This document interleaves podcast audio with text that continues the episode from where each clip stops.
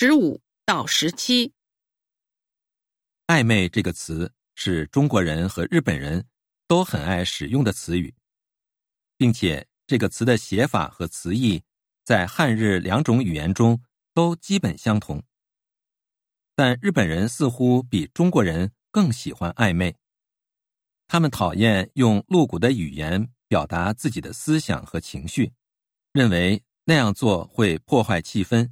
让对方感到难堪，在日语里，“暧昧”这个词不全是贬义，它也有着褒义成分，这一点与中国不同。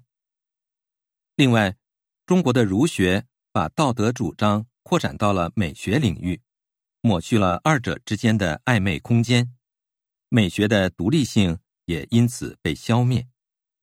而在日本文化里，道德和审美是两套系统。审美并不承担道德责任，在审美体验中，善恶可以被暂时搁置，暧昧于是有了生命力，不完美也因此获得生存空间。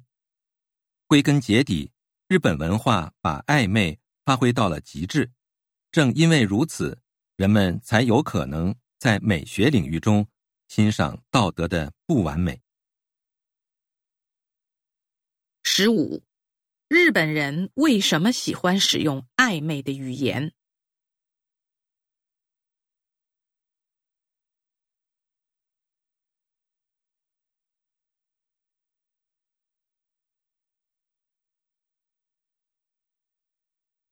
十六，汉语里的“暧昧”一词是怎样的？